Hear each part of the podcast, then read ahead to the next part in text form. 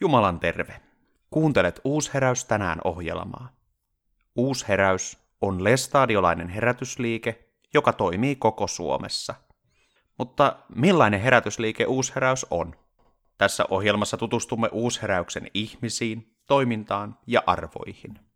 Raamatussa yksi keskeinen kielikuva on ylkä ja morsien, ja Jeesus puhuu raamatussa itsestään ylkänä ja seurakunnastaan morsiammena. Ja tästä tänään, tästä aiheesta minun kanssa on täällä keskustelemassa Mika Pouke. Mika, tervetuloa tähän keskusteluhetkeen. Kiitos. Ja minun nimeni on Eeva Pouke ja yhdessä olemme Mikan kanssa vuosia viettäneet siellä Israelissa ja Jerusalemissa. Ja tämäkin aihe on tullut tutuksi ja ehkä saanut myös uusia ulottuvuuksia. Mika, jos meidän pitäisi sanoa raamatusta, että missä se ensimmäisen kerran on nähtävissä, niin missä sinä sanoisit sen olevan? Niin kyllähän se liittyy ihan siellä alussa luomiseen, elämään, ihmisyyteen, ihmiskulttuuriin.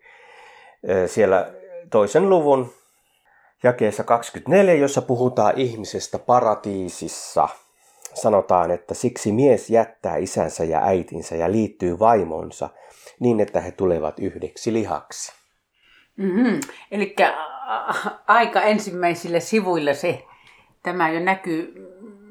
Miten sä näet, että mikä merkitys, tai miksi se on näin? Miksi se on näin päin, että mies jättää kotinsa? Niin tässä varmaan voi, voidaan nähdä jotenkin sitä, että se miehen sielunmaisema siihen, siihen niin kuin kuuluu oleellisesti se, että, että hänen, hänen tulee tietynlainen raja vetää siihen omaan lapsuuden kotiinsa ja niin kuin lähteä sieltä tullakseen mieheksi ja uuden kodin perustajaksi ja, ja, ja perheen perustajaksi. Että tällä, tällä tavalla voimme nähdä varmaan tällaista ihan yleis, yleisinhimillistä ajatusta, mutta tällä varmasti on myöskin hengellinenkin ulottuvuus. Jos sun pitäisi sanoa se hengellinen ulottuvuus, niin mitä sinä siinä näet olevan? Oikeastaan tässä ensimmäisessä, ensimmäisen kerran voidaan nähdä myöskin sitä mystiikkaa Kristuksesta ja seurakunnasta, koska Jeesus, Kristus, tullessaan ihmiseksi, tähän maailmaan eläessään ihmisenä ihmisten keskellä, hän jätti ikään kuin taivaalliset asuinsijat, sen, sen kotinsa ää, ja, ja tuli niin kuin ihmisenä ihmisten keskelle, niin kuin meillä sanotaan Filippiläiskirjeen toisessa luvussa, että, että hänellä oli Jumalan muoto, mutta hän ei pitänyt kiinni oikeuksistaan olla Jumalan vertainen, vaan luopui omastaan hän otti orjan muodon ja tuli ihmisten kaltaiseksi. Hän eli ihmisenä ihmisten joukossa. Tuossa on jo jotain sitä, mies jättäköön sen kotinsa ja liittyköön vaimonsa. Ja Jeesus teki näin ää, valmistaakseen sitä ää, häitä oikeastaan sitä tulevaa aikaa, jossa, jossa seurakunta ja Kristus saavat viettää taivaallista hääjuhlaa. Mm. Tähän on mielenkiintoista, onko voidaanko ajatella, että kun Kristus tulee ihmiseksi, niin se on tietyllä tavalla myös sulhasen ensimatka morsiamen luokse näkemään, millainen morsian hänellä on. Kyllä, joo. Ja tämähän liittyy hyvin vahvasti erityisesti siihen Lähi-idän kulttuuriin ja, ja hää, häätapoihin tästä nyt tulee mieleen itselleni se Iisakin, äh, mor, Iisakille morsiammen hakeminen. Onko tässä vähän sitä samaa? Kyllä perinteisesti on, on, kaikkihan on lähtenyt kiinni siitä, että mistä haetaan se morsian ja, ja kuinka se, se haetaan. Ja, ja, ja siihen liittyy kihla, kihlautuminen, kun, kun asiasta on päätetty ja, ja kun se kihlautuminen suoritetaan, se on nyt jo merkki siitä, että morsian on valittu ja, ja sen jälkeen alkaa se aika, jolloin ruvetaan valmistamaan sitä yhteistä asuinsijaa ja yhteistä tulevaisuutta. Ja onko se myös sitä tutustumisen aikaa? Kyllä, kyllä. Siinä, siinä he, he oppivat tuntemaan toinen toisensa ja, ja, ja näkemään sitä kaikkia yhteistä ja sitä, mi, mitä he odottavat tulevaisuudelta. Jos puhutaan vähän tästä kihla, kihlaajasta ja kihlautumisesta, niin siitä varmaankin juuri tuo Abrahamin ja Iisakin ja Rebekan ja palvelijan tämä tarina tässä, raamatun kertomus, mikä meille kerrotaan, niin minkälaisen kihlautumisen sinä siinä näet ja minkä, minkälaisen vertauskuvan? Se on hyvin mielenkiintoinen vertauskuva, koska itse Israelissa kuulin juuri tästä sen ajatuksen, että siellä itse asiassa nähdään tietynlainen esikuva isästä ja pojasta ja pyhästä hengestä. Eli Abrahamhan lähetti palvelijansa hakemaan, katsomaan niin sen morsiamen pojalleen. Ja, ja, ja tässä olisi ajatus niin kuin siitä, että Jumala, Jumala niin kuin, äh, lähettää pyhän henkensä, jo, joka, joka niin kuin, se, se, sitten pyhässä hengessä me synnytään, niin kuin tulee, tulee se morsiusjoukko tai morsian, joka sitten kihlataan pojalle. Ja, ja esimerkiksi se, että, että tämä palvelija kysyy Rebekalta, että tahdotko sinä lähteä mukaan ja, ja, ja Rebekka vastaa, että tahdon ja, ja on valmis lähtemään. Annetaan, vaihdetaan ne morsiuslahjat ja, ja annetaan ne sitoutumisen merkit ja tällä tavalla se, se on hyvin tärkeä osa sitä maailmaa. Se, että kihlajaiset ovat se aika, jolloin sitä yhteistä kotia valmistetaan. Ja tietyllä tavalla haluaisin tähän sanoa, että me, me elämme seurakuntana kihlajaisaikaa juuri tässä maailman ajassa. Jumala ei myöskään pakota meitä, tai seurakuntaa pakota siihen morsiammen osaan, vaan hän saa itse halu, päättää, haluaako hän liittyä sulhaseen. Kyllä. Ja tässä, tässä näkyy juuri se Jumalan hienovaraisuus. Kyllä hän kysyy meiltäkin tahtoa, että sitä tahtotilaa, tahdonko minä olla, olla niin kuin seurakuntaa ja, ja olla, olla niin kuin toimia, toimia hänen, hänen palvelijanaan. Mm. Miten sä ajattelet sitten mm, tästä kihla-ajasta, jos puhutaan, niin kuinka pitkä se, jos puhutaan Jeesu, tuota raamatun ajasta, niin se kihla-aika sitten saattoi olla?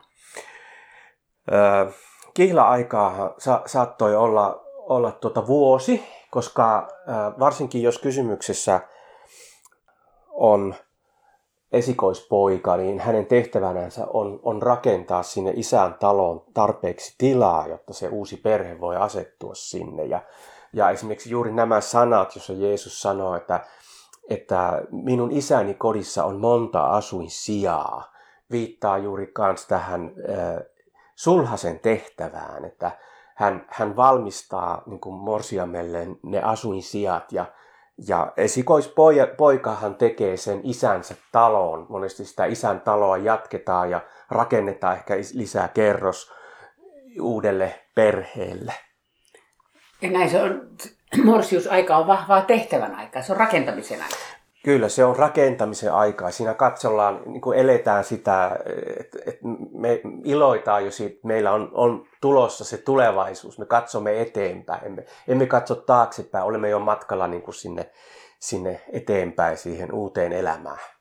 Vielä palaan noihin lahjoihinkin, että kun palvelija antoi morsiammelle lahjoja – merkkinä pojasta. Tavallaan hän oli pojan edustaja siinä. Niin onko meillä myös tässä niin kuin ajatus, että kun pyhähän henki antaa meille lahjoja, niin näin Jeesus ylkänä tuota palvelijan pyhän kautta antaa meille lahjoja. Hän haluaa meidän jo niin tulla osalliseksi sitä hänen rikkaudestaan ja hyvyydestään. Hän haluaa osoittaa hyvää. Ehdottomasti ja mä haluaisinkin tässä niin kuin et, et ajatelkaa armolahjoja myöskin tältä kannalta. Eh, henki antaa lahjoja, jotka ovat armolahjoja ja, ja ne ovat rakkauden osoituksia. Ne ovat sen osoituksia, että Jumala tahtoo sinun olevan niin kuin, sitä morsius, morsiusjoukkoa, niin kuin mitä morsia meille annetaan lahjoja. Ja, ja se, että ne, ne otetaan vastaan ja niitä käytetään, on myös merkki kaikelle niin kuin sen, siinä kulttuurissa, sille ympäristölle, että, että tällä Morsiam kantaa nyt niitä sulhasen antamia lahjoja, että se, hän kuuluu, hän on otettu, niin kuin sormuskin, kihlasormus, hän, hänet on otettu niin kuin sulhasen omaksi. Ja, ja tätä kautta ne lahjatkin saa tällaisen merkityksen. Eli ei ole ihan niin kuin samaa tekevää, miten me suhtaudutaan Jumalan antamiin lahjoihin. Saako ne näkyä meissä? Niin, kyllä. Että totta kai sulhanen iloitsee siitä, jos Morsian iloitsee lahjoista ja tahtoo, että, että niin kuin, katsokaa, minä, minä olen saanut tällaisia lahjoja siellä omassa ympäristössään. Hän, hän niin tahtoo, iloitsee niistä ja tahtoo, että ihmiset näkevät, että kuinka hyvä, hyvään, hyvään paikkaan hän on menossa, hyvään kotiin, uuteen kotiin ja, ja kuinka hyvä hänen sulhanen on. Ja vielä jos palaan tuohon raamatun kertomukseen, niin eikö näin, että palvelija antoi Rebekalle jo lahjat siinä vaiheessa, kun hän niin kuin ymmärsi, että Jumala vastasi hänen niin kuin rukouksiinsa, että tämä täytyy olla se valittu. Kyllä. Eli pyhähenki, kun saa koskettaa, niin hän tahtoo siinä armossaan antaa jo ne kaikki lahjatkin. Kyllä, kyllä hän, Jumala ei säästele lahjoissaan. Joo. Hänellä, hän, hänellä on meille kaikille annettavaa. Joo, ja ne, ne ei ollut mitään semmoisia äh, korvike- tai mm, pikkulahjoja, vaan ne oli kalliita ja runsaita lahjoja. Kyllä. Joo, annettiin niin kuin, haluttiin näyttää myös, että tällaista. Et pääsee varakkaaseen hyvään kotiin. Niin, kyllä. Sillä lahjalla myös osoitetaan, millainen sul, sulhanen on. Kyllä, ja tietysti se osoittaa, kuinka morsianta arvostetaan. Ne ovat morsiamalle annettuja lahjoja hänen käyttöönsä. Morsian on arvokas. Niin, kyllä, että se ei ole, hän ei ole mitä tahansa tai kuka tahansa. Aivan, kyllä. Hän on valittu. Hän on valittu ja hän on, hän on arvokas ja hänen on satsattu paljon. Kyllä. Mika, nyt olemme kohta pääsemässä eteenpäin tässä Morsius teemassa ja hääteemassa. Mutta jos vielä katsotaan sitä, miten se Israelin kansa tässä kuviossa toimii ja mikä sen merkitys tässä kohdassa on? Öö, hyvin paljonhan tätä morsiustematiikkaa näkyy profeettojen kirjoissa – Jesajan kirjassa ja esimerkiksi Hosean kirjassa, jossa, jossa äh, Israelin kansaa sanotaan, kutsutaan morsiameksi ja, ja Jumalaa, Herraa äh, yljäksi, joka tahtoo, tahtoon sen morsiamensa kutsua. Ja juutalaisessa perinteessä tämä, tä, tässäkin oikeastaan katsotaan, että se alkaa jo luomisesta, että sapatti on, on ikään kuin tarkoitettu Israelin niin kuin pariksi ja, ja ja sillä tavalla oikeastaan jo luomisviikossa tuo Israelin kansan tehtävä olla erityisessä asemassa Jumalan edessä on näkyvissä siinä kulttuurissa. Mutta todellakin raamatussa hyvin paljon tuodaan tätä ajatusta yleistä morsiamesta. Israelin ja Jumalan kohdalla. Mika, kiitos tästä haastattelusta ja seuraavalla kerralla jatkamme vähän tästä aiheesta ja pääsemme jo ehkä häviikolle asti. Uusheräys tänään ohjelma lähetetään perjantaisin kuudelta. Ohjelmaa voit kuunnella myös Uusheräyksen nettisivuilla uusheraus.fi. Jumalan rauhaa.